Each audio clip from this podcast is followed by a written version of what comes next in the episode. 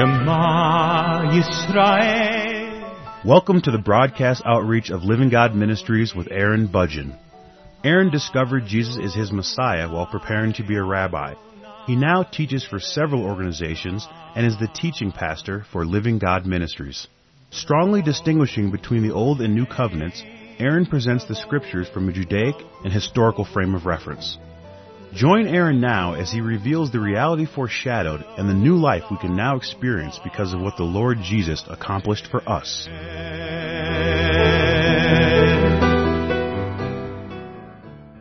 One of the advertisements of religion is the promise of becoming a better person.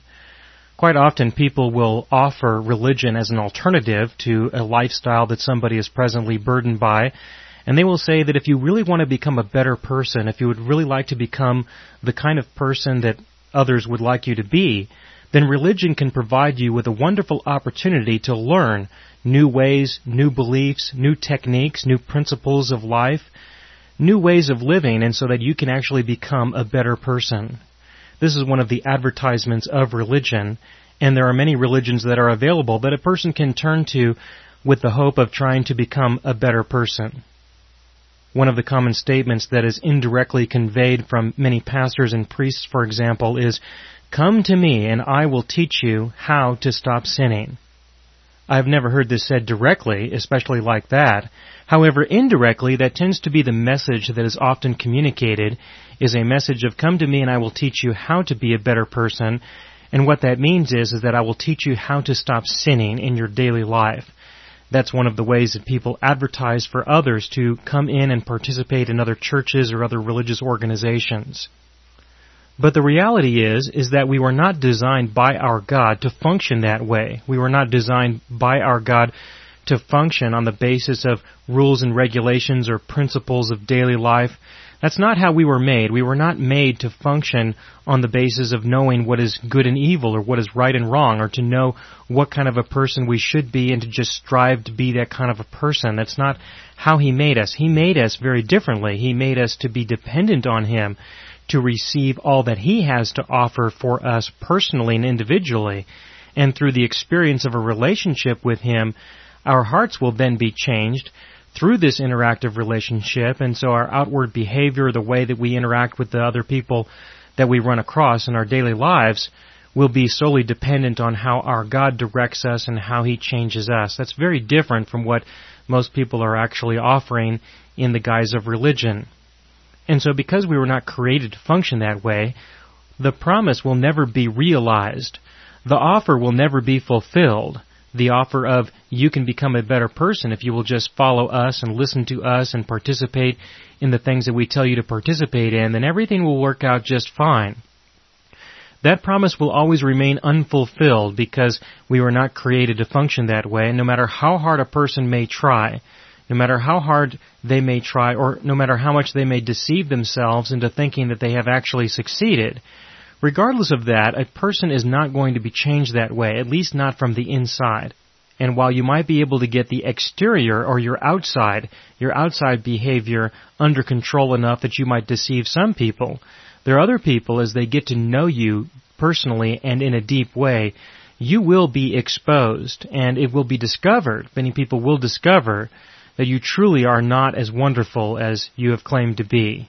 And that is just a simple reality of life.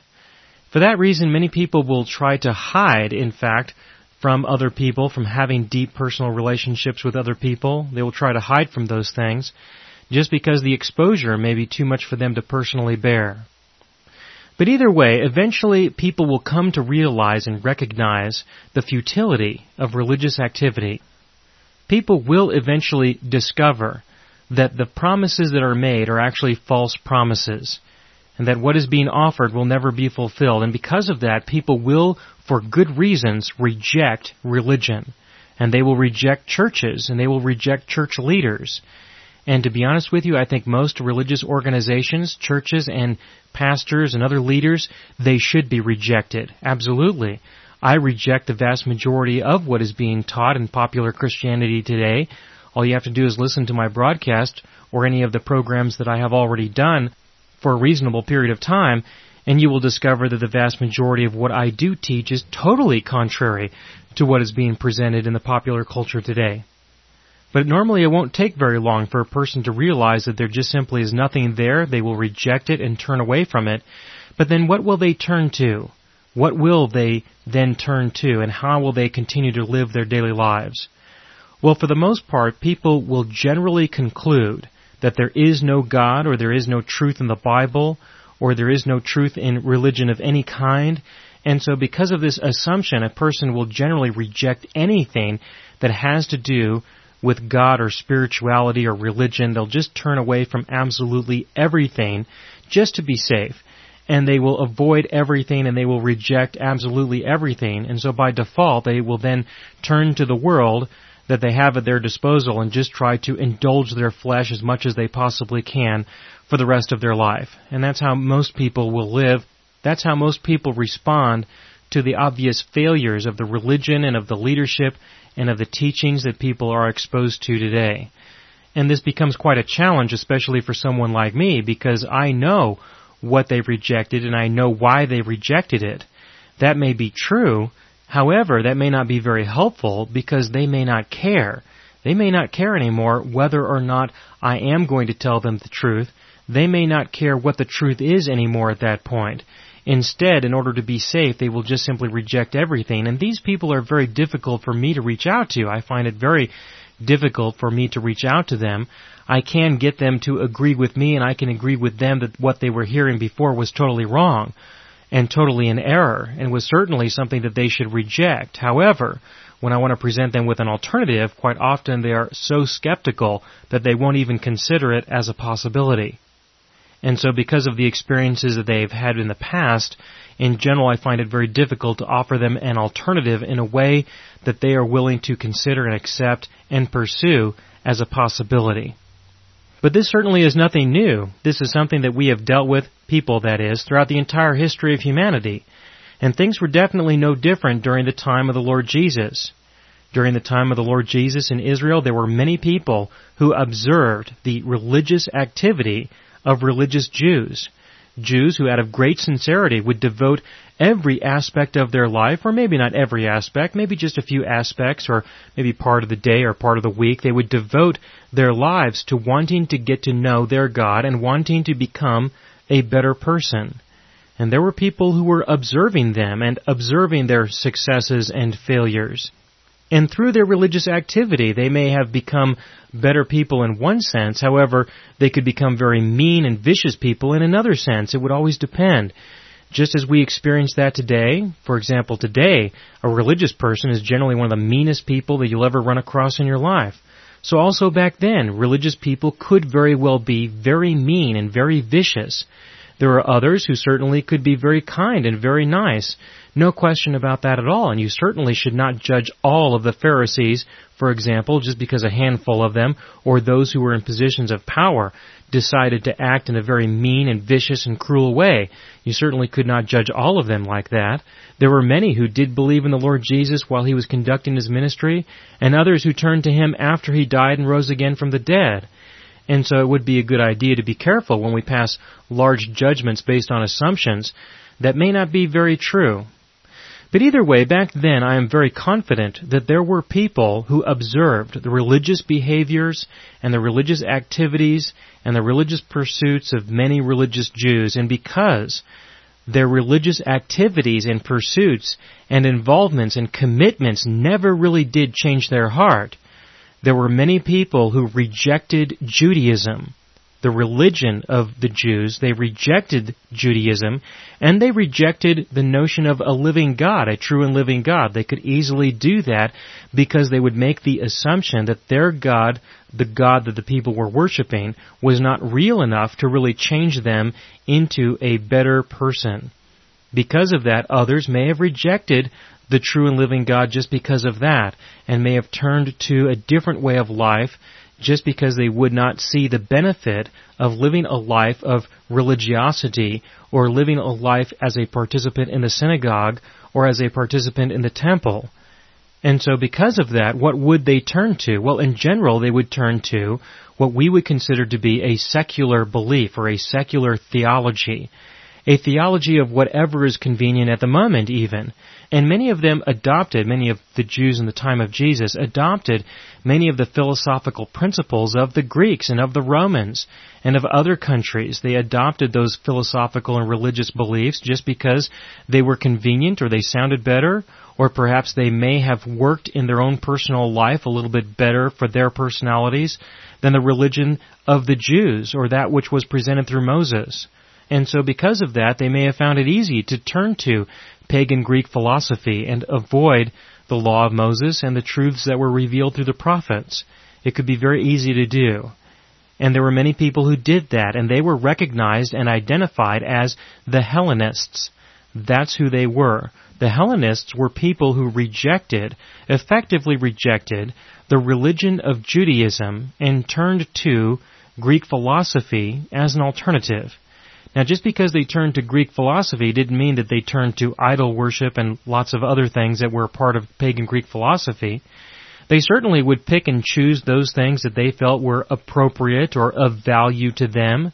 And without any deep conviction really towards many of the philosophical principles, they would just simply adopt them out of convenience or because they do make a lot of sense in our natural mind, and so they would find them easy to believe, and they would find them convenient so that they could go forward and live their daily lives with something that at least made sense to them. There's nothing inherently evil about that, although I do believe that those people were believing things that were not true. That's certainly the case. However, it was not necessarily an act of rebellion against the temple or rebellion against the Sanhedrin. And so because of that, many of the Jews who were relatively religious were still willing to accept many of the Hellenistic Jews in their community because it would be obvious that they really didn't have such deep convictions that they would be willing to die for their beliefs, for example, or anything like that. They certainly could take the attitude or take the posture of saying, look, we may consider Judaism, certainly, we may consider that, and we don't necessarily want to say that it's evil or wrong. It's just that we don't really have that much conviction towards it. And so because of that, maybe you could help us be inspired to have some conviction towards that. Maybe if you live your life a little bit longer and continually try to talk to us about how we should be living, then maybe someday we'll get it. And so because of those kinds of attitudes, it was easy to allow many Hellenists, many Hellenistic Jews to still live in the land of Israel and participate in the economy of Israel.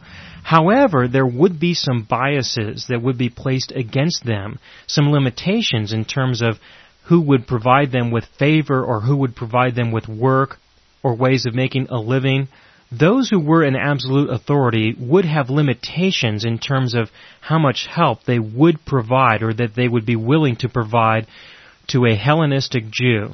And this was illustrated very well in Acts chapter 6. In Acts chapter 6, in verse 1, it says, Now at this time, while the disciples were increasing in number, a complaint arose on the part of the Hellenistic Jews against the native Hebrews because their widows were being overlooked in the daily serving of food. In Acts chapter 6, we have this passage here, Acts chapter 6 verse 1. We have this passage that says that the Hellenistic Jews were being neglected in the daily distribution from the disciples, from the apostles of the Lord Jesus. Which is very interesting to note because technically they should have been supported, or you would have thought that they were supported by the temple. Because the temple existed for many purposes, and one of the purposes was to support the widows and the orphans, to support those who would find it difficult to provide for themselves just because of the amount of labor that is required quite often in order to produce the amount of material or food or goods or services in order to effectively make a living to provide for food, shelter, clothing, energy, those things that we do need in order to survive. In those days when technology was not very complex like it is today, and the culture was also very different, it was very difficult for widows and orphans to be able to support themselves. And so in light of that, the temple would provide materials, it would provide food and clothing and other things that the people would need if they were not able to provide for themselves. And the tithes and offerings of the other people in the nation would go in order to cover those kinds of expenses. However, if a person was not considered to be a Jewish person, at least from the religious point of view, if they were considered to be a Hellenistic Jew, for example, then they would be looked at as a person who had abandoned the faith of Israel, abandoned the God of Israel, and so why would they be coming to the temple, the temple of God, in order to obtain sustenance or to obtain help for what they would need? And so because of that attitude, many people in Israel were rejected by the temple and by the religious authorities to the extent where they could not receive assistance. I sincerely believe that based on Acts chapter 6 verse 1, that the early church was actually beginning to support those who the temple would not support, that the temple would not help. I believe that the early church was beginning to do that, and in Acts chapter 6 verse 1 we have an indication of that because a conflict arose about the Hellenistic Jews, or more specifically, the widows of the Hellenistic Jews. They were not being supported as others were being supported. A conflict arose, and so this tells me a number of things. First of all, it does tell me that the early church was supporting people that the temple would not likely support, and that's why they would be going to the church that was being developed instead of going to the temple. The temple would have plenty of provisions based on the taxation of the tithe that people would be delivering every year. They would have plenty of resources in order to provide for these folks. However, they would not be provided for if they were not recognized as being religious enough to the authorities in the temple. And so given that, the church, it appears, picked up the slack and provided for these people at least up until a point. Now in Acts chapter 5 we have the description of the church receiving a lot of resources because people were giving a lot of their resources. But given that there was a conflict here in Acts chapter 6, it suggests to me something else, and that is that the church was starting to run out of resources. That the church was having difficulty with the availability of resources because people were probably not giving as they were, as described at the end of Acts chapter 4 and the beginning of Acts chapter 5. And so considering that, there appears to be a conflict because of the lack of resources, and the way that the church handles this lack of resources is by restricting the amount of resources that they are going to distribute to those who are not technically recognized as Jews. And so what we have here is we have three groups of people recognized at this point in Acts chapter 6. The first group of people, of course, is the religious Jews of the temple who are not providing for everyone in the community who has need. The second group of people is the church composed primarily of Jews who believe in Jesus as the Messiah. However, in addition to that, we have a third classification of people, and that is the Hellenistic Jews, which obviously, in my opinion, they do not believe in the Lord Jesus as being the Messiah. So the church may be providing for them, but that doesn't necessarily mean that they believe in Jesus as the Messiah. If they did, then they would have been baptized in order to officially convert to Judaism. They would then believe in the Lord Jesus, receive the Holy Spirit, and then be recognized as a renewed, committed Jew, inspired by the reality that Jesus is their Messiah. And so through that, they would no longer be recognized as Hellenistic Jews. They would then be recognized as regular Jews who believe that Jesus is the Messiah. In that way, they would be people of the way. That would be a better definition of these individuals instead of the native Hebrews or the regular Hebrews those who are recognized as legitimate Jews because of their conversion through baptism and belief in the Lord Jesus, the early church, the disciples and the apostles would have recognized them as being more legitimate in terms of their Judaism in comparison with those who did not follow through with that process. And so given that classification, it does appear that the early church was being discriminatory and only giving to those who believed in Jesus as the Messiah and would give up Hellenistic beliefs. They would have to give up Hellenistic beliefs in order to survive in the early church as a member of the church, as a believer in Christ Jesus. They would have to do that. Otherwise, the early church certainly would not have accepted them. It wasn't until Acts chapter 10 and Acts chapter 11 that the early church discovered that a Gentile could even be saved. And so back here in Acts chapter 6, there's no way that they would have even acknowledged that the Hellenistic Jews were believers in Christ Jesus. They would not have done that on the basis of the theology that I can see being developed through the transitions and the maturity described here in the book of Acts of the early church. But what's even more interesting is to observe how the apostles handled this conflict how they handled this situation as we continue to read in Acts chapter 6 beginning in verse 2. This is Acts chapter 6 verse 2. It says, So the twelve summoned the congregation of the disciples and said, It is not desirable for us to neglect the word of God in order to serve tables. Therefore, brethren, select from among you seven men of good reputation, full of the Spirit and of wisdom, whom we may put in charge of this task. But we will devote ourselves to prayer and to the ministry of the word. And then in verse 5, the statement found approval with the whole congregation, and they chose Stephen, a man full of faith and of the Holy Spirit, and Philip, Prochorus, Nicanor, Timon, Parmenas, and Nicholas, a proselyte from Antioch. And these they brought before the apostles, and after praying, they laid their hands on them. So then in verse 7, the word of God kept on spreading, and the number of the disciples continued to increase greatly in Jerusalem. Alright, so that's how the apostles handled it. They did what? Well, they did nothing, really. All they did was ask for other people to take responsibility for this task.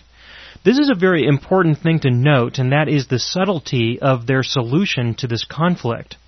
The subtlety was that they recognized that there were people who had a need, certainly had a need, and yet their solution was to step aside from their responsibility.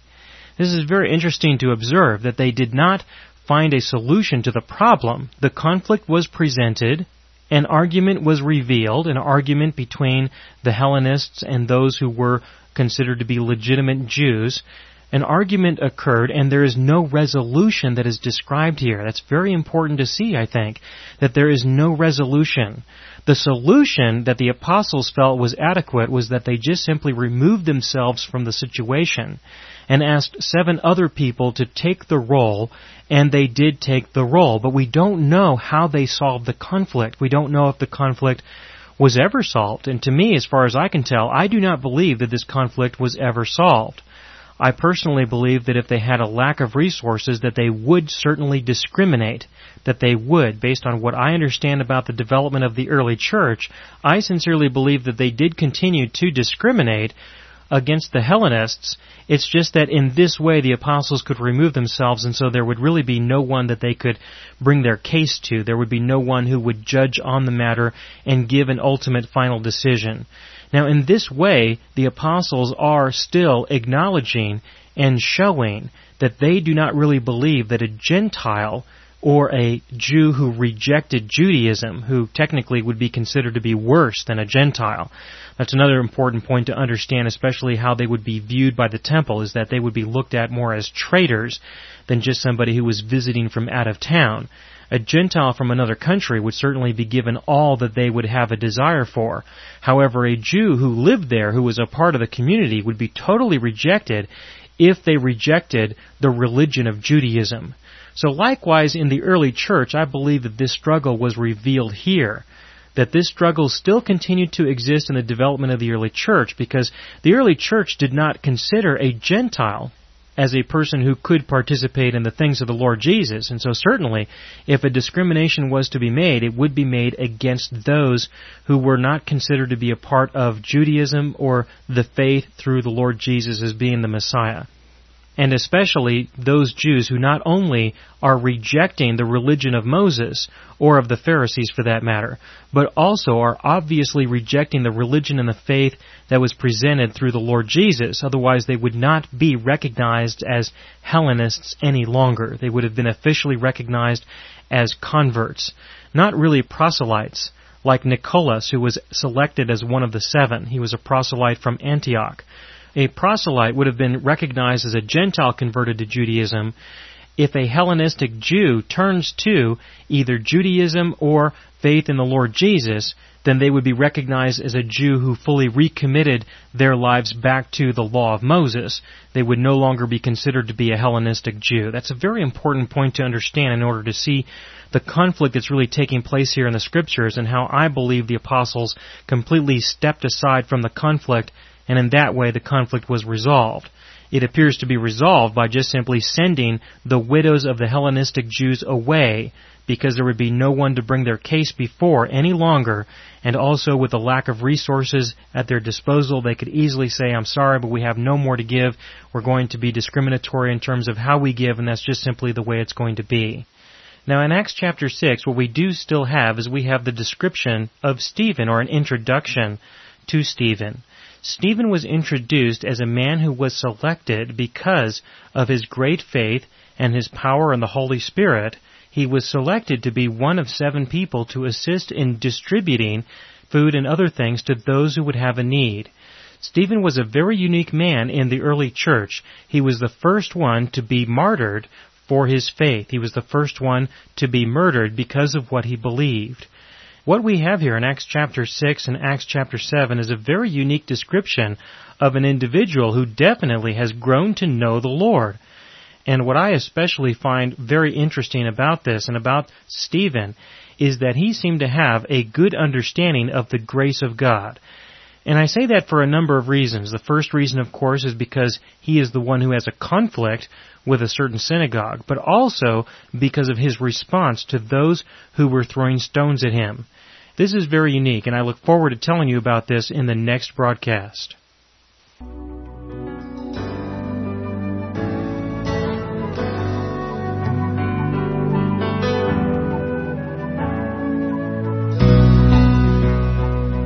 You have been listening to the broadcast outreach of Living God Ministries. You can hear all of our programs for free through our radio archive at livinggodministries.net. That is, livinggodministries.net. Do help us develop new radio programs and continue broadcasting on this and other radio stations. Send your contributions to Living God Ministries, P.O. Box 38353, Colorado Springs, Colorado 80937, or use the donation link on our website, livinggodministries.net. That is, livinggodministries.net.